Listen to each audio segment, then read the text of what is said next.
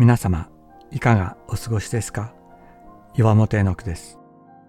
今日も366日元気が出る聖書の言葉から聖書のメッセージをお届けします。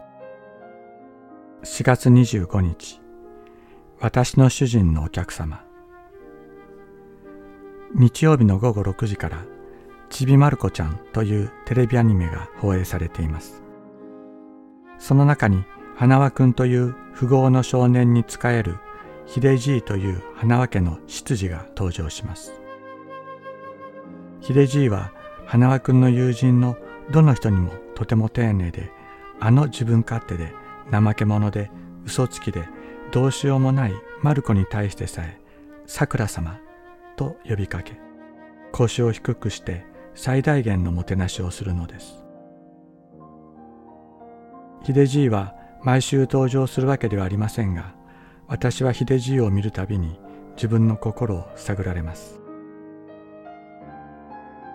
教会に来てくださる方メルマガを読んでくださっている方々はイエス様がお招きになったイエス様の大切なお客様です。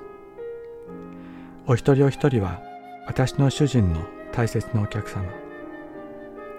私はお一人お一人に対してどうあるべきか。日曜日の礼拝ごとにそして礼拝後ちびまる子ちゃんを見るたびに考えます。